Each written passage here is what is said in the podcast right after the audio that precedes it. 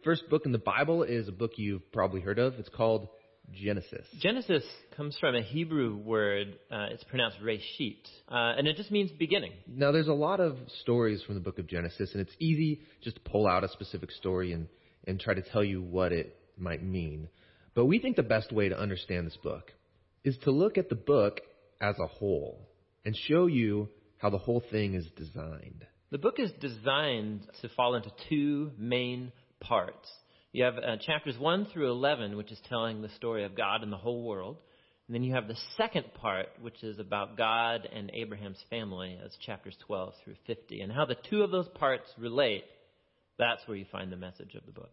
Okay, so let's start back at the beginning. The first part of Genesis begins with a creation story where God creates everything. And how exactly that happens, of course, that's where all the debates come. But he takes a dark, watery chaos and he turns it into a beautiful garden where humans can, can flourish. That sounds nice. It does sound nice. In fact, seven different times God says of all that he's made that it's good.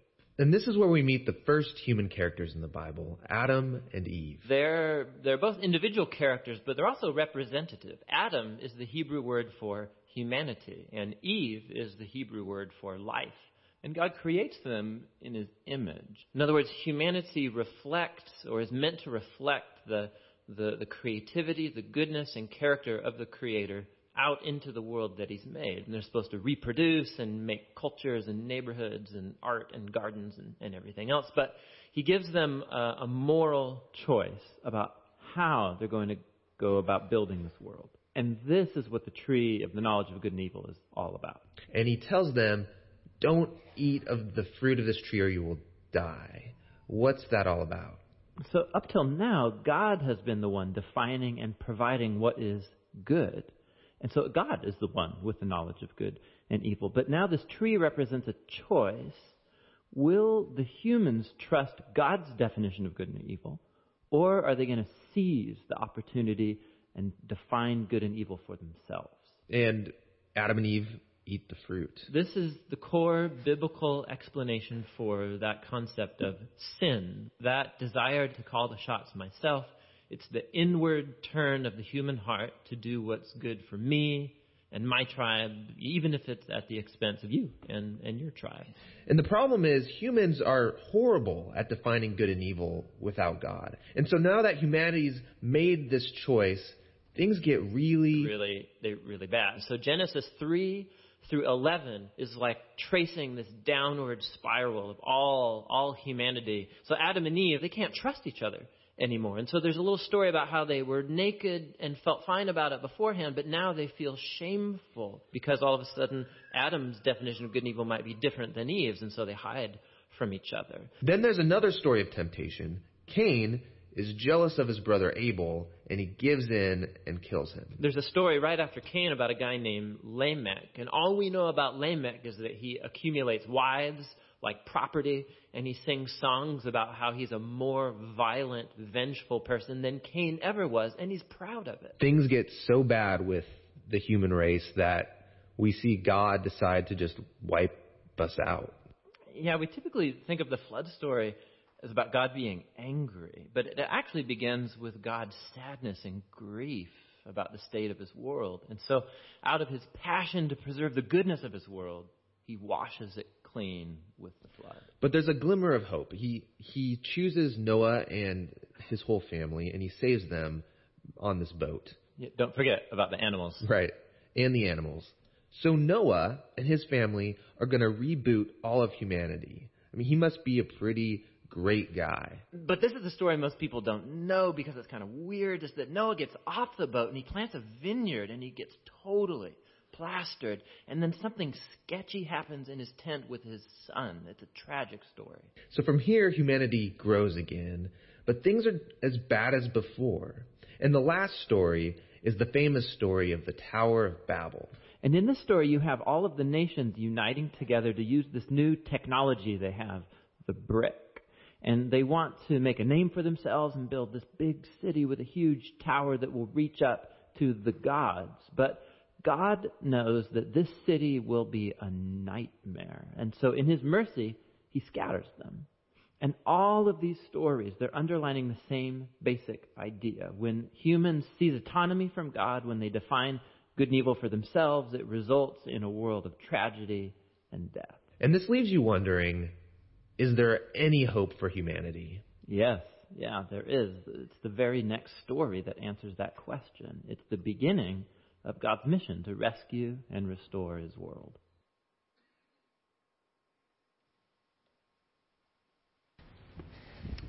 And uh, that's where we're going to pick up the story uh, today in Genesis chapter 12. Uh, and we're going to read that. So if you have your Bibles, you can follow on the screen as well, or if you have it on your phone on the Bible app, we're going to read the first few chapter, verses of chapter uh, 12, and then also a few verses from chapter 15. And we're looking at the story of, of Abraham today. Verse 1, chapter 12. The Lord had said to Abram, Go from your country, your people, and your father's household to the, to the land I will show you. And I will make you into a great nation, and I will bless you. I will make your name great, and you will be a blessing. I will bless those who bless you, and whoever curses you, I will curse. And all peoples on earth will be blessed through you. So Abram went as the Lord had told him, and Lot went with him. And Abram was 75 years old when he set out from Haran. And then also from Genesis 15, the first six verses. After this, the word of the Lord came to Abram in a vision. Do not be afraid, Abram. I am your shield, your very great reward. But Abram said, Sovereign Lord, what can you give me since I remain childless? And the one who will inherit my estate is Eliezer of Damascus. And Abram said, You have given me no children, so a servant in my household will be my heir. Then the word of the Lord came to him. This man will not be your heir, but a son coming from your own body will be your heir. The Lord took Abram outside and said, Look up at the heavens and count the stars, if indeed you can count them. Then he said to him, So shall your offspring be. And Abram believed the Lord, and the Lord credited it to him as righteousness. So we have this man, Abram, and God kicks off his strategy for redeeming humanity with this one man, with, with Abram. That's why he's called the, the father of, of the faith. And what we discover as we look at Abram's story is he's a man who has great capacity for faith because, after all, he is willing to uproot his family, leave everything he knows behind, and travel to a land he's never even seen before simply because God told him to do so. Simply because God said, if you do this, there, there's, there's, there's this, this promise, this covenant I want to establish with you. So we see that he is a man of great faith, but his life is often a mess, we're going to see, because his faith isn't complete and always consistent. He sounds a lot like, like us, doesn't he? But the good news is, despite his flaws and sins, despite our flaws and our sins, God is faithful even when we're not. Now, as we look at this, this covenant, this pact that God makes with Abraham, uh, before we jump into it too much more, let's focus in on three of its components. It's called the Abrahamic covenant. Uh, the first one is nationhood. God says, I'm going to take you and your descendants and make them and make you into a great nation with a homeland. And guess what? Israel is still here today, even after being utterly conquered and decimated multiple times throughout the pages of history. God also says, renown. I'm going to make your name famous. People are going to remember you. They're going to know of you. And today, thousands of years after Abraham lived and died, he's still revered by Jews, by Muslims, by Christians, and by many others. He's one of the best known figures in human history, not because he had faith in what he could do, but because he had faith in what God can do and that God would do it. Blessing, the third component. God says, I'm going to bless other, I'm going to bless your people, your nation, and through your people, you'll be a blessing to the whole world, peoples of all races and, SSEs and kinds. In other words, you're going to be a missionary people. I'm going to work my mission, the mission of God, through you to reestablish my plans to, to redeem the world, to redeem individuals as well. And we can see that God's intention has been to bless us from the very beginning. Remember this from Genesis 1? So God created man in his own image. In the image of God, he created him. Male and female, he created them. And God blessed them and said, Be fruitful, increase in number, fill the earth, subdue it, rule over the fish of the sea, the birds of the air, and over every living creature that moves on the ground. God blessed them. God's intention for us is blessing, not curse. Now, we don't always experience that blessing sometimes in our lives because of what we think is what it would look like because of the brokenness of the world and the brokenness of our own choices. God's intention is to, to bless us with His power, His presence, His grace, His love, His mercy, His peace. We can see God's continued desire to bless us in the prayer He gives the priest to pray over the people of God. It's a prayer we often end at the uh, uh, prayer or benediction we use at the end of the service. The Lord bless you and keep you. The Lord make His face shine on you, be gracious to you. The Lord turn His face toward you and give you peace. So, without a doubt, God's intention is for us to experience His blessing, whatever, however that manifests itself in our life. So we go back to Genesis 12 with this initial statement of the covenant that God is going to make with Abraham. And we discover in verse 4 that he's already well advanced. He's 75 years old at the time of this, this agreement, this covenant. And we know from chapter 11 that Sarah is also quite old. She's 65 years old at the time. And God says, I'm going to work through you and your wife, through a child I'm going to give you, to make a great nation. It's going to bless the whole earth. It's no wonder that Abraham is known as a person of great faith. Maybe you saw in the headlines this, this past week about um, a couple in India. Maybe you saw it. 80 year old man, 73 year old woman, never had children. They decided they wanted to have children. And so, through the um, uh, miracle of modern science, they used IV. She became present, pregnant with twins. Just delivered them via C-section. I mean, that's pretty incredible. But Abraham and Sarah did not need the intervention of medical technology. Check out what it has to say about this in, in Hebrews 11. By faith, Abraham, even though he was past age and Sarah herself was barren, he had no children, was enabled to become a father because he considered God faithful who had made the promise. And so, from this one man, Abraham, and he as good as dead, in other words, he's one foot in the grave, came descendants as numerous as the stars in the sky and as countless as the sand on the seashore. By faith. Now, now what is faith? It's a term we throw around a lot. What is faith? The Bible describes Abraham's faith very eloquently in Genesis 15. Abram believed the Lord, and God credited it to him as righteousness. Abraham believed the Lord. He believed what God told him. He took him at his word. He believed in the promise. He believed that God would do what he said he would do. Now, what is righteousness? Righteousness means that we are in a right standing with God. When we take God at his word, when we put it into practice, when we believe what He says about us, about Jesus, about the world, about Himself, about how to live our lives, we're in right standing with Him through faith in Jesus. And we see Abraham's belief in action in this passage because right after we read this, after God gives Abraham the covenant, we read this. So Abraham took his wife Sarai, his nephew Lot, and all the possessions they had accumulated and the people they had acquired, and they set out for the land of Canaan, and they arrived there. So, 75 year old and a 65 year old, they pack everything up, they leave everything behind that they know, and they travel days to a place they'd never been before, simply because God told them to. But then something bizarre happens. After this huge step of faith by Abram and Sarah, God decides to take 25 years to follow through on his promise of a child. A quarter of a century. Do the math. That means now what? Abraham's 100 years old. Sarah is 70, uh, she is um, 90 years old. Did the math for a second. 90 years old. I mean, they're, old, they're as old as dirt, right? I mean, who has children at 190? I mean, it's no wonder they laugh incredulously when God tells them after years and years, hey, I'm still in the job. I've not forgotten my promise. I'm still going to follow through. Listen to their reaction. Genesis 17. God said to Abraham, uh, As for Sarai, your wife, you are no longer to call her Sarai. Her name will be Sarah. And I will bless her, and I'll surely give you a son by her. And I'll bless her so that the, she will be the mother of nations, and kings of people will, will come from her. And Abraham fell face down. He laughed and said to himself, Will a son be born to a man a hundred years old? Will Sarah bear a child at the age of 90? Sarah has a similar reaction in Genesis 18. Sarah laughed to herself as she thought, After I'm worn out and my, my Lord Abraham is old, will I now have this pleasure?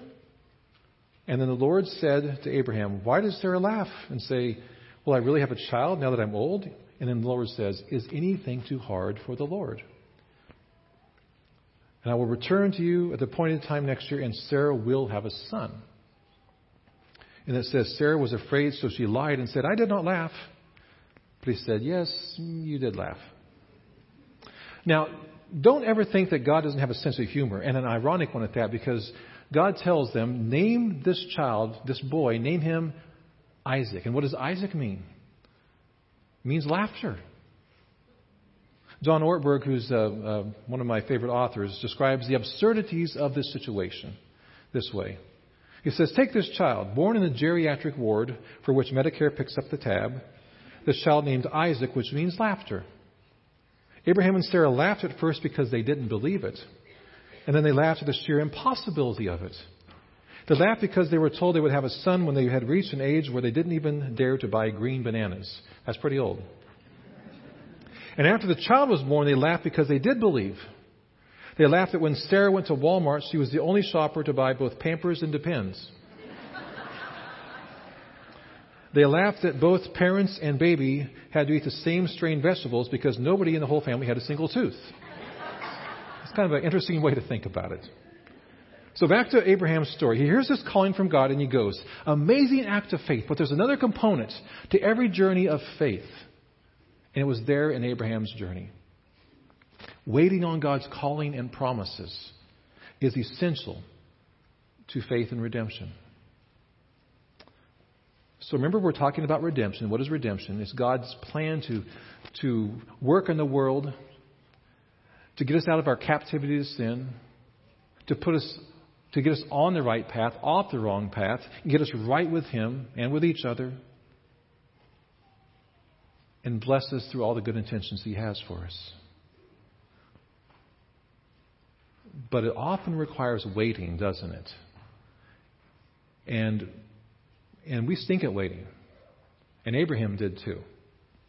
In fact, we see as we look at his story here, he has a very bad habit of reacting very poorly to perceived threats. For instance, shortly after he got to Canaan, a famine strikes the land.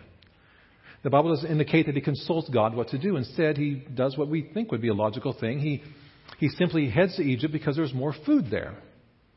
But Egypt has dangers. In fact, it's so potentially dangerous, he jeopardizes his own marriage and the promise of the covenant to save his own skin. Listen to this. As he was about to enter Egypt, he told his wife Sarai, I know what a beautiful woman you are. When the Egyptians see you, they will say, This is his wife. Then they will kill me, and they'll let you live. In other words, we're going to take her for ourselves. Say you are my sister, so that I will be treated well for your sake, and my life will be spared because of you. And it happens like that. They come to Egypt. Pharaoh's officials see her. She's gorgeous. They say, Hey, Pharaoh, you should bring her into your court. He brings her into his court, his harem. And because of her brother, being Abraham, Abraham is treated well. He gets sheep and cattle out of the deal. He gets male and female donkeys. He gets male and female servants. Hang on to the male, female servants for a second. There's gonna, we're going to come back to that. And it says he gets a lot of camels. But the Lord inflicts the disease on Pharaoh and his household because of this setup, this arrangement. And Pharaoh finds out about it and says, What are you doing to me? Why didn't you tell me she was your your, your wife, not your sister. He says, Take her and get out of here. And, and so they leave with all the stuff that Pharaoh had given them. So basically, this father of the faith, Abraham, what does he do? When he's faced with, with a tough situation, he pimps his wife out. That's basically what he pimps his wife out because he lacks faith in God to care for him. Because he's worried for himself. So for being known as a man of great faith, Abraham made some pretty sketchy decisions, didn't he? Once wasn't enough, though. It happens again in Genesis 20. The same thing. They come in contact with this guy named King Abimelech, very powerful man. He does the same thing to save his skin. So he has problems with faith and trust. But Sarah also has some problems with faith and trust. She begins to try to sort things out for herself. Genesis 16. Now, Sarai, Abram's wife, had borne him no children, but she had an Egyptian slave named Hagar. Remember the female servants that they acquired in Egypt? And we're going to see that one faithless move leads to another one. That's often how it works. So Sarai said to Abram, The Lord has kept me from having children. Go sleep with my slave. Perhaps I can build a family through her. And so Abraham does that, and Hagar gets pregnant. And no surprise, it creates tension between Sarah and, and Hagar. And it turns into this huge mess. And you wouldn't have been blamed God at all if you'd said, okay, I'm, I'm done with these two. I'm going to start over and make a pact or a covenant with somebody who has a little bit more faith. I mean, come on. But the good news, again, is that God is faithful even when we lack faith. And God takes the mess that these two have made, and despite it, He works through it to bless them and ultimately us. And it's because of stories like Abraham and Sarah's that Paul can, the Apostle Paul can make statements like this. And we know that in all things God works for the good of those who love Him, who have been called according to His purpose. So let's think about Romans 8:28 in relation to Abraham and Sarah. Abraham has attempted to prostitute his wife a couple times. She's loaned him out as a stud so they can have a surrogate child. Despite all this faithless behavior, God works through the situation even after they've made this humongous mess and they have this child named Isaac. And in the process, we're going to see this flawed man, God's going to be working in his life to transform him as well. Which takes us to our third point. Redemption leads to valuing the one who blesses, the blesser, even more than the blessing. So they have this child. We think that's the climax of the story. Through all their foibles and flaws, we finally, they finally have a child. But there's more to the story, a very dramatic turn. Let's take a look in Genesis 22. Sometime later, God tested Abraham. He said to him, Abraham, here I am, he replied. Go, take your son, your only son, whom you love, and go to the region of Moriah. Sacrifice him there as a burnt offering on a mountain that I will show you. And Abraham has to be thinking, what? But there's no outward protest, at least in the scripture. So he gathers what's needed, he takes his son, and he travels to Mount Uriah, Moriah. Again, Genesis 22. When they reached the place God had told him about, Abraham built an altar there and arranged the wood on top of it. He bound his son Isaac and laid him on the altar, and he took out his hand with a knife to slay his son. But the angel of the Lord called out to him from heaven, Abraham, Abraham, do not lay a hand on the boy. Do not do anything to him.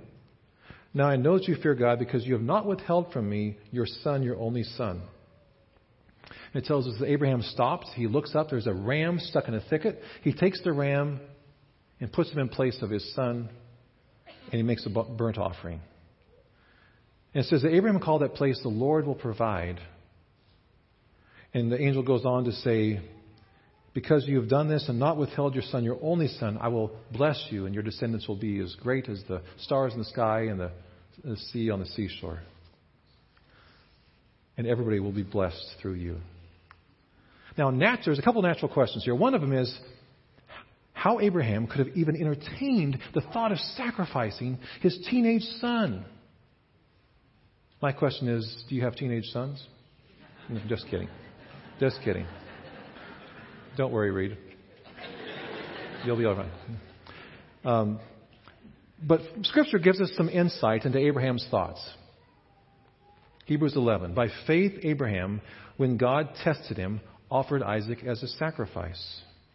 He who had embraced the, the promises was about to sacrifice his one and only son, even though God had said to him, It is through Isaac that your offspring will be reckoned. So Isaac is the promise they've been waiting for, and he's willing to possibly eliminate it, that promise. But then here's his insight into his thinking. Abraham reasoned, it says, that God could even raise the dead. And so, in a manner of speaking, he did receive Isaac back from death. That's a huge step of faith.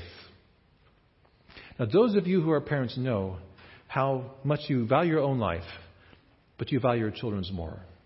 We would be willing to, to take the place of our child in an instant if it meant they could live. And so God is, is tests Abraham here. But the test shows that Abraham how far he has come, how far his faith has progressed. Even in facing the sacrifice of his son, Isaac, his only son, Abraham is able to reason that God could raise him from the dead. And we see that Abraham has come to the place where he truly trusts this God, this blesser, even more than the, the blessing and the promise that he's received. He's able to take this precious child and, and place him in God's hands, trusting and believing that his father is good. And because of this faith, this, we come to our final point. All nations are blessed through Abraham's seed, Jesus Christ. Now, here's the historical irony God provides a sacrificial ram in the place of Isaac, and that sacrifice takes place upon a mountain called in, in Moriah. In 2 Chronicles 3 indicates that Solomon built the temple on Mount Moriah, making it the mountain where Jerusalem exists. So it's quite possible that these locations are the same, which means while Abraham's son Isaac was spared by a substitutionary sacrifice on the mountain, Abraham's later descendant and God's son, Jesus Christ, was not. Jesus, in fact, became a substitute, a sacrifice for us, for our sins, the only sacrifice that will ever be needed again to redeem us as individuals, to redeem His creation, to redeem His world. Paul puts it this way in Romans 3 All have sinned and fall short of the glory of God. But all are justified by grace through the redemption that came by Christ Jesus. And it says, God presented Christ as a sacrifice of atonement through the shedding of his blood to be received by faith. One more question, real quickly, another minute or two. We've asked, how could Abraham consider this. He's a human being, but how could God consider asking Abraham to do this? You know, across the pages of history, God is showing us what it cost him to give up his son. God is helping us feel through our empathy with Abraham and Isaac what it cost God the Father and Jesus Christ, God the Son. Why would God make such a horrific sacrifice? Love. Love for us. For God so loved the world. Why? He gave His only Son so we could be made right with Him if we believe in Him. He's a sacrifice for us, right? God is simply asking us to believe that He loves us, to trust in Him, to put our trust in Him, to, to, to, to seek Him and to, and to acknowledge that we need forgiveness, we need salvation, we need to be made right with Him again. But it takes a step of faith. D.L. Moody once wrote Some say faith is the gift of God. So is the air, but you have to breathe it. So is bread, but you have to eat it. So is water, but you have to drink it. Faith means taking God at His word. It means leaving Ur for the promised land. Faith means believing that God will keep his promises and being patient as we wait for the fulfillment. God is calling you to trust him on a journey of faith. Will you do so? Let's pray. Father, we are grateful for your word. We thank you for the example of Abraham, a flawed, imperfect man who made some choices that cause us to shake our heads. But Lord, if we're honest, we do some of the same things, maybe different things, but, but things that we know aren't right, that show our weakness and our sinful nature. But Lord, Abraham was also a man of faith, and he grew in his relationship with you. So, Lord, help us to be people of faith and to grow in our understanding of you and our trust in you. We thank you especially for the sacrifice of your Son, Jesus Christ, that you did not hold back anything for us, but gave him willingly. And he gave his life willingly so that we could be made right with you. We thank you, Lord Jesus. And we ask this and offer ourselves to you in Jesus' name. Amen.